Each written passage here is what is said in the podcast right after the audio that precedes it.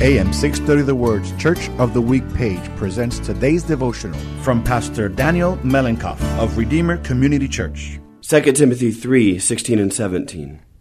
All scripture is breathed out by God and profitable for teaching, for reproof, for correction, and for training in righteousness, that the man of God may be complete, equipped for every good work.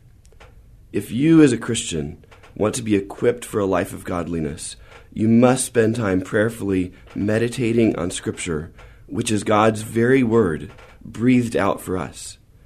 I want to encourage you, if you want to be ready to honor God in your life today, find five minutes, find 10 minutes, find half an hour, and study God's Word.